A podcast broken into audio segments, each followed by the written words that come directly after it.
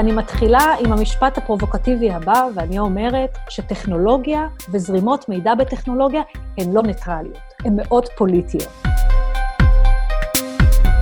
עכשיו, כשאני אומרת פוליטיות, אני לא מתכוונת פוליטי מפלגתי. אני מתכוונת פוליטיות, זה אומר שיש אינטרסים, יש אה, גופים, יש בעלי עניין מאחורה, שבעצם מתכנתים, מעצבים, בונים את הארכיטקטורה של הטכנולוגיה בצלמם ובדמותם. הם מחליטים מה הערכים החשובים להם בטכנולוגיה הזאת. זה לכשעצמו, זה פוליטיקה. זאת הייתה פרופסור קרין נהון. עוד נחזור אליה בהמשך. ובפרק הזה ננסה להבין את הטענה שטכנולוגיה יכולה להיות פוליטית. ולא סתם פוליטית, אלא מוטה, מדירה קבוצות באוכלוסייה ופוגענית. התופעה הזו מכונה אפליה אלגוריתמית. זו אפליה שנוצרת בגלל פעולה של Machine Learning, או בעברית מכונה לומדת. ועל זה בדיוק נדבר בפרק שלנו היום. מהי אפליה אלגוריתמית, איך היא מתרחשת, ואיך ניתן, אם בכלל, למנוע אותה. אני עדן אליעד. אני עדנה הרמייב. ואני מיקי תמם. יישארו איתנו לעוד פרק של עוברים על החוק. עוברים על החוק, הפודקאסט של בית הספר למשפטים והמחלקה לתקשורת במכללה האקדמית ספיר. אז רגע, לפני שאנחנו בכלל מתחילים, אני לא כל כך מצליח להבין איך טכנולוגיה בכלל יכולה להפלות. אתה יודע מה? יש לי דוגמה טובה בשבילך. שים לב לסיפור הבא. מתכנת מחשבים בשם ג'קי אלסטון וחברתו, זוקי אור, שאלו תמונה משותפת לענן של גוגל פוטוס. ונחש מה, האלגוריתם של גוגל זיהה ותייג אותם בתור גורילות. וואו, לא נעים. איך דבר כזה יכול לקרות? תן לי להסביר לך מה עומד מאחורי המקרה המביך הזה. אפליקציית גוגל פוטוס מאפשרת לאחסן תמונות מתוך הטלפון האישי שלנו על ענן, וכוללת מערכת לזיהוי פנים ומיקום אוטומטי. לדוגמה, אם נצלם תמונה ליד מגדל פיזה, האפליקציה תדע שהצטלמנו ברומא, ויופיע תיוג של מיקום התמונה בהתאם. חוץ מזה היא גם יודעת לתייג חיות, כך שאם נצלם חתול, התיוג שיופיע יהיה חתול. כדי שהאפליקציה תוכל לזהות אובייקט מסוים כחתול, על המתכנת ליצור מאגר תמונות רחב ככל האפשר של חתולים ממינים, צבעים ובעלי מאפיינים שונים. ככל שהמאגר רחב יותר, כך תתקבל תמונת מצב מדויקת יותר. במקרה של אלסין ובת זוגו, האפליקציה תהיגה את השניים כגורילות, מפני שהמתכנתים של האפליקציה לא דגמו מספיק תמונות של אנשים כאיור. נראה לי שאני מתחיל להבין על מה את מדברת. זהו, אבל העניין פה שלא מדובר בפדיחה נקודתית מצערת. קאתי אוניל היא מתמטיקאית, חוקרת ומרצה בתחום הביג דאטה, ועוסקת בהשפעות האלגוריתמים על חיינו ועל החברה האנושית. היא מסבירה בספרה Weapons of Math Destruction, או בעברית נשק להשמדה מתמטית, שבשביל לפתח אלגוריתם צריך שני דברים. הראשון זה דאטה, כלומר נתוני מידע, והשני זה את ההגדרה שלנו לאלגוריתם מוצלח. או במילים אחרות, הדבר שאנחנו מחפשים ואת הדבר שלא אנחנו מצפים. אוניל אומרת שאלגוריתמים במובן מסוים הם דעות המוגדרות ומקודדות במערכות מחשוב על ידי קודים מתמטיים. זה שונה ממה שרובנו חושבים. אנו נוטים לחשוב שאלגוריתמים הם אובייקטיביים וניטרליים. ככה בעצם הם משווקים וגורמים לנו לפתוח בהם כפי שאנחנו סומכים על מדע מדויק. אז מהי אפליה אלגוריתמית? ואיך היא בכלל נוצרת? זה האופן שבו קבלת החלטות שמבוססת על בינה מלאכותית, על למידת מכונה, משפיעה באופן שונה על קבוצות שונות. אם זה קבוצות מגדריות, ואם זה קבוצות של גזע או דת, ותמיד חשבנו שבעצם השיקול דעת האנושי של אם זה שופטים או אם זה מקבלי החלטות אחרים, הוא מוטה, הוא אנושי, הוא מוגבל, אף פעם בן אדם אחד לא יכול לראות את כל התמונה, תמיד בן אדם אחד מושפע מכל מיני סטריאוטיפים, ואז היה לנו תמיד את הפנטזיה שהטכנולוגיה תחליף אותנו בעצם, והטכנולוגיה תוכל לתת לנו מענה הרבה יותר מדויק, הרבה יותר מתמטי לשאלות אנושיות מורכבות. זו דוקטור תומר שדמי, משפטנית, חוקרת דמוקרטיה, זכויות ואתיקה במרחב הדיגיטלי, במרכז לחקר הסייבר באוניברסיטה העברית ובמכון למחקרי ביטחון לאומי, וגם מרצה במחלקה למדעי המחשב באוניברסיטת תל אביב. רגע, רגע, רגע, רגע. בוא, בוא נהיה טיפה את הקצב. מה זה כל המושגים האלה? מה, מה זה בכלל אלגוריתם?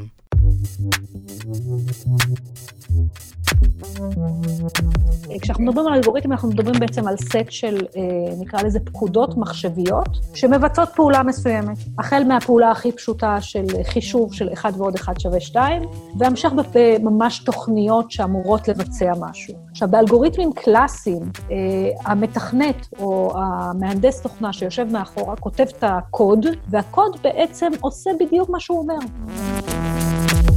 זאת פרופסור קרין נהון ששמענו בפתיחה. נהון היא חוקרת ומדענית מידע, מרצה ופעילה ציבורית. היא מכהנת כפרופסורה חברה במרכז הבינתחומי הרצליה, וכפרופסורה חברה נלווית באוניברסיטת וושינגטון.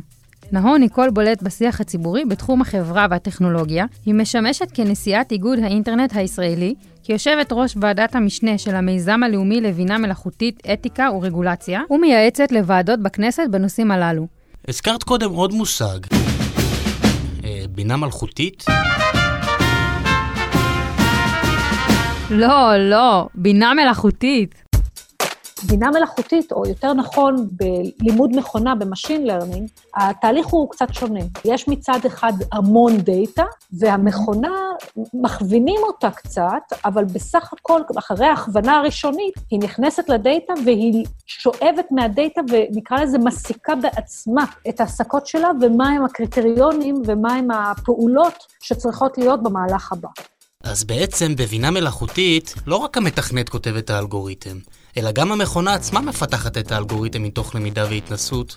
וואו, אז היא באמת מלכה, אני לא טעיתי.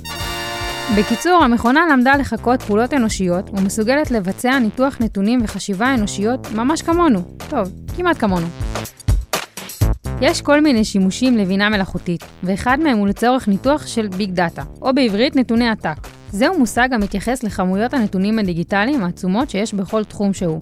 רק כדי שתבינו, היום כמעט כל פעולה טכנולוגית שאנחנו מבצעים, כמו למשל חיפוש בגוגל, שימוש בווייז, שירותים ורכישות באפליקציות, כל אלה הופכים למידע שנשמר במאגרים הדיגיטליים, הקופסה השחורה של החברות הגדולות. ומה עושות החברות האלה עם מאגרי המידע הדיגיטליים שצברו? המידע הזה נמכר לחברות אחרות שמנתחות את המידע של המשתמשים ומסיקות מסקנות לגבינו, ועל בסיס אותן מסקנות וניתוחים ממשיכות לתת לנו שירות מותאם במיוחד לנו. אותו המידע, כפי שנברר בהמשך, מסייע לאלגוריתמים לקבל החלטות לגבינו. וכאן נכנסת הבעיה המשפטית שעומדת במרכז הפרק הזה, אפליה. מערכת המשפט במדינת ישראל יודעת להתמודד עם כל מיני סוגים של אפליה. היא עושה את זה למשל באמצעות חוקים כמו חוק שוויון ההזדמנויות בעבודה, חוק איסור אפליה במוצרים, שירותים ובכניסה למקומות ציבוריים, דברי חקיקה נוספים ופסקי דין שוכפים ומפתחים אותם. אבל מה קורה כשהטכנולוגיה מפלה אותנו? איך מערכת המשפט יכולה להתמודד עם אפליה שנגרמת על ידי מכונה? ולמקרה שעד עכשיו לא הספקתם להבין מה קורה פה, שימו לב לדוגמה הבאה עליה נהון מספרת. יש מערכות שהיום משתמשים בהן גם ביוניליבר, אגב, השתמשו בזה באמזון, אבל ביטלו את זה לעובדים, ואנחנו מדברים על מאות אלפי עובדים, שהמערכת, מה שהיא עושה, זה היא אומרת לך, לפני שאתה בכלל מתחיל לעבוד שם, היא שולחת לך בעצם, ומבקשים ממך לעשות סרטון של חמש דקות, והמערכת מחליטה אם להזמין אותך לראיון או לא להזמין אותך לראיון. זה עוד אפילו לפני הראיון. עכשיו, המערכת, מה היא עושה? היא דרך בינה מלאכותית, היא זיהתה עשרים וחמישה אלף אינדיקטורים, היא מצלמת את הפנים שלך, והיא מזהה דרך הבאות פנים שלך עשרים וחמישה אלף אינדיקטורים. עכשיו, מה בפועל גילו? למה באמזון הפסיקו את זה? כי גילו שהמערכת באופן שיטתי מפלה אנשים עם מוגבלויות, במקרה של אמזון זה גם היה אנשים של מיעוטים ונשים. ביוניליבר, אגב, המערכת עדיין עובדת, אבל למה זה קורה? למשל, ניקח את האנשים המוגבלויות, המערכת מסתכלת על אם אתה מחייך, אתה מסתכל על הפנים, אתה לא ממצמץ, כל מיני כאלה דברים שמאוד חשובים לסוג מסוים של עבודות. עכשיו, אנשים עם מוגבלויות, למשל, הם משפילים יותר עיניים, יחסית לאוכלוסייה הרגילה. אולי הם ממצמצים יותר, אולי הם יותר ביישניים. כל הדברים האלה שאנחנו אולי נהיה יותר סלחנים לגביהם, המערכת למדה שזה לא מה שצריך להיות. ואם זה לא מספיק לכם, אז הנה דוגמה נוספת לטכנולוגיית בינה מלאכותית, שיצרה אפליה של קבוצה מסוימת באוכלוסייה. סוכנות החדשות פרופבליקה ביצעה תחקיר שבמסגרתו בחנה את מערכת הקומפס, תוכנה המיועדת לניהול פרופיל עבריין לצורך בחינת אלטרנטיבות ענישה, שמשקללת נתונים שונים כמו שימוש בסמים, גיל הנאשם בעת מעצרו הראשון, והאם יש לו תמיכה משפטית. השימוש בתוכנה נועד לקבוע את מידת הרציטיביזם, כלומר, הסבירות שהנאשם יחזור לבצע עבירות גם בעתיד. נו, זה נשמע בסדר בסך הכל. אז מה הבעיה כאן? אז בוא תקשיב לסיפור של דילן וברנרד. דילן הוא גבר לבן שדורג על פי אלגוריתם בתוכנת הקומפס שהזכרנו קודם בניקוד של שלוש מתוך עשר. כלומר, בעל סיכון נמוך לחזור לפשיעה. לעומתו, ברנרד, גבר אפרו-אמריקאי, דורג על פי אותו אלגוריתם בניקוד של עשר מתוך עשר. כלומר, בעל סיכון גבוה לחזור לפשיעה. שניהם נעצרו בעבר על החזקת סמים, ולשניהם נפתח תיק פלילי. אבל בניגוד למה שחזה האלגוריתם, בסופו של דבר, היה זה דווקא דילן שביצע עבירה נוספת ולא ברנרד. מהתחקיר של פרופבליקה עלה כי מערכת קומפס נוטה להעריך באופן שלילי את אוכלוסיית השחורים. המערכת פותחה על ידי חברה פרטית, ובדיעבד הסתבר שהיא זו שקובעת מי ילך לכלא ולכמה זמן. Mm, אני מבין את הבעייתיות. זה מה שקורה בארצות הברית אבל. מה עם מה שקורה בישראל? זה משהו שקורה גם כאן? אני אסביר לו. את תסבירי? יאללה, תסבירי את.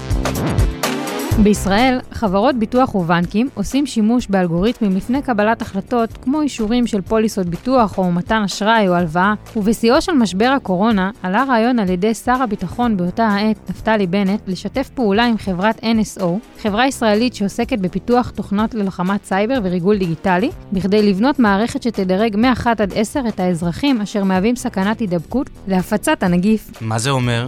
זה אומר שאזרח שקיבל על פי המערכת דירוג של תשע וחצי יחשב למסוכן. חשוב להבהיר, זה לא אומר שהוא עלול בהכרח להדביק, אך לפי המערכת קיימת סבירות להדבקה, כי אותו אדם שהיה באזורים יותר מסוכנים. קחו למשל את המגזר החרדי שהוצב בראש הכותרות, בגלל אחוזי ההדבקה הגבוהים שנרשמו ביישובים השונים. אם יעשה שימוש במערכת כזו, המשמעות היא שאדם חרדי ידורג באופן אוטומטי כבעל פוטנציאל הדבקה גבוה. מצלצל מוכר? כן, זה בדיוק כמו מערכת קומפס שדיברתן עליה קודם. נכון.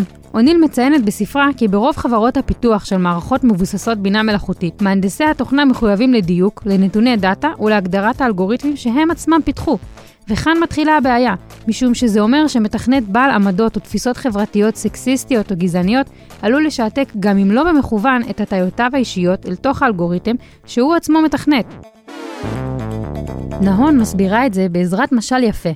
כשאתה רואה את טכנולוגיה ואתה אומר, אה, זה כמו סכין, אני יכול לחתוך את התפוח עם סכין תמיד אומרים, ואני יכול גם למרוח בו את החמאה. בטכנולוגיה אתה גם יכול להשתמש בה לרעה, ואתה גם יכול להשתמש בה לטובה, הרבה פעמים לא תמיד, אבל הפואנטה היא שאתה די נכנס להבניה של מי שעיצב את הטכנולוגיה. אתה יכול לעשות איתה משהו אחר ממי שעיצב את זה ולשנות אותה. זה קורה הרבה בעולם הטכנולוגיה, וזה היופי של הטכנולוגיה.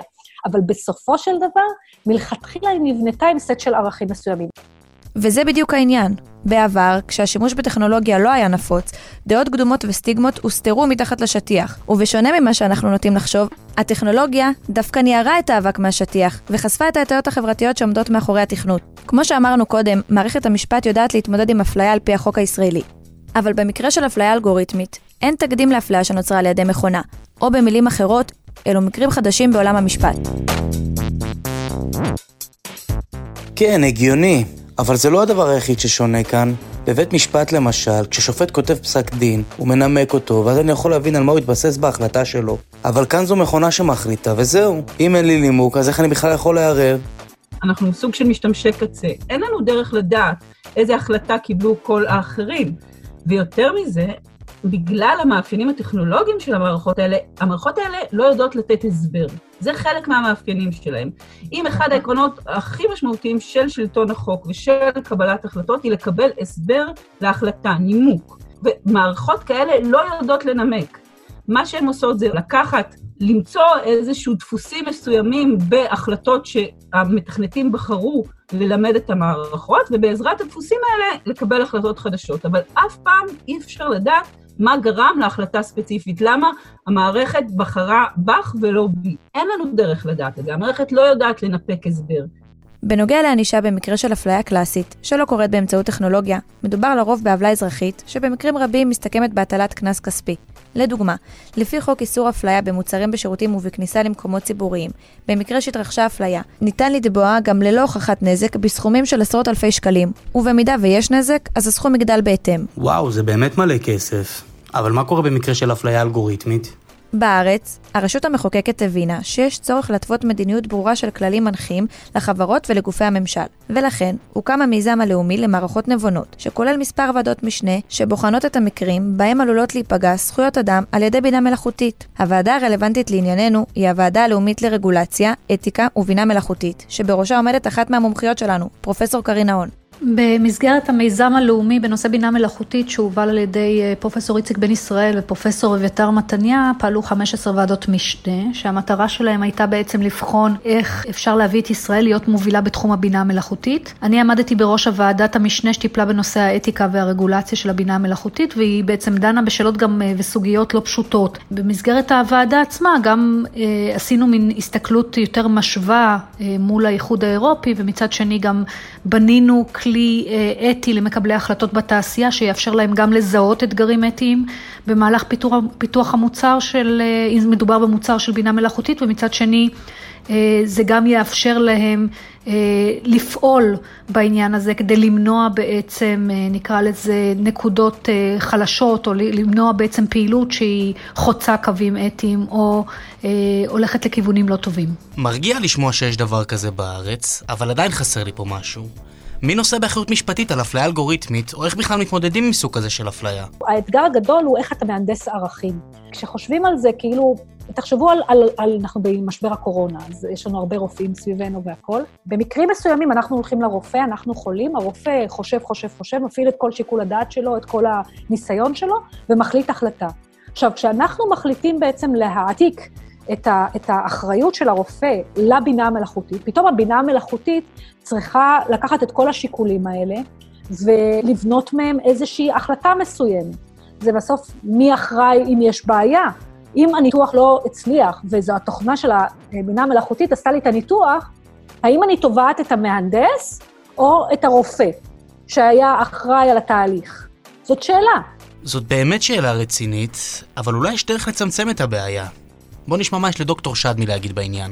אז היום החברות הגדולות, שיש להן מה להפסיד גם, כן מאוד מפתחות את זה. יש מחלקות לאתיקה בגוגל, יש ממונה על אתיקה. בחברות הגדולות, למשל, יש חברת אקסון, שהיא חברה שעושה את כל מוצרים שונים למשטרה האמריקאית, שמבוססים על זיהוי פנים, מערכות זיהוי פנים, שהם גם מבוססים על למידת מכונה, והם יצרו איזשהו בורד אתי, דירקטוריון אתי שיושב במקביל לדירקטוריון הרגיל, ויכול להמליץ בנושאים האלה.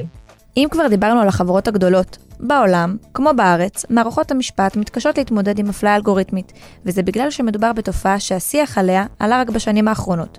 וכמו שכולנו יודעים, המציאות תמיד מקדימה את החקיקה, דבר שכנראה לנצח יאתגר את מערכת המשפט.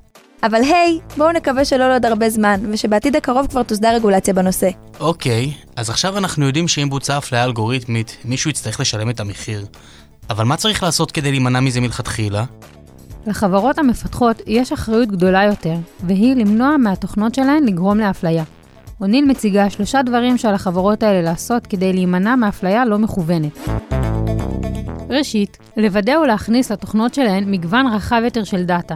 זאת אומרת שיהיה ייצוג הוגן, מגוון ושוויוני בתוכנה שמבוססת על אלגוריתמים שהוזנו. שנית, עליהן להגדיר מחדש מהי הצלחה, בשביל לתרגם אותה לאלגוריתמים ולאמן את המכונה שפיתחו.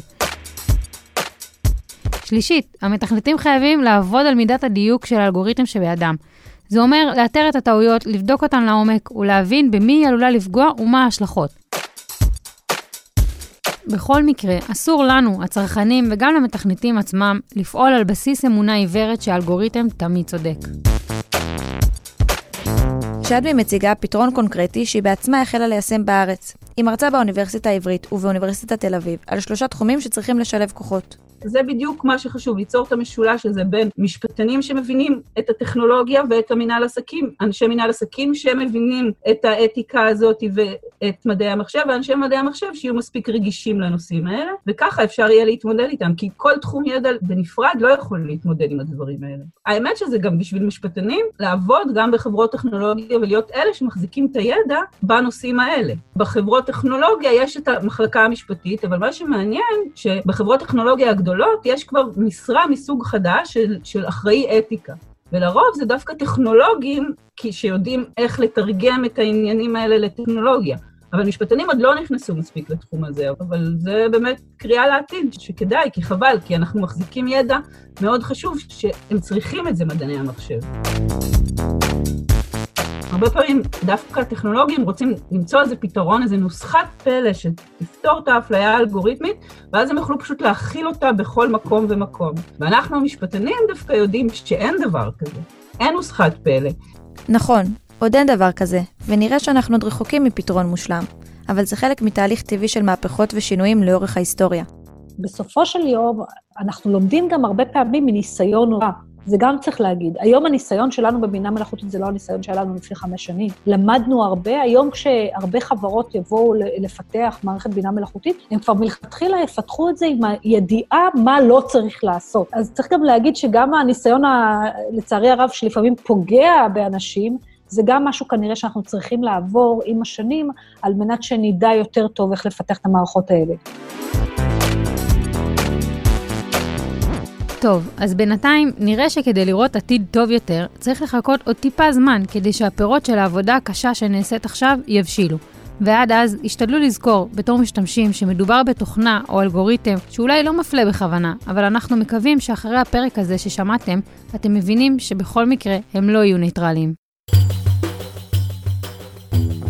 תודה שהזנתם לעוד פרק של עוברים על החוק, הפודקאסט של בית הספר למשפטים והמחלקה לתקשורת במכללה האקדמית ספיר. תודה לאורחות שלנו, פרופסור קרין נהון ודוקטור תומר שדמי. תודה למאיה גייר ודוקטור יופי תירוש. תודה לעורכת התוכנית רוני רהב. תוכלו למצוא את שאר פרקי עוברים על החוק בכל אפליקציות הפודקאסטים. אנחנו עדן אליעד, עדנה הרמייב ומיקי תמם. תודה לכם על ההאזנה, להתראות בפרק הבא.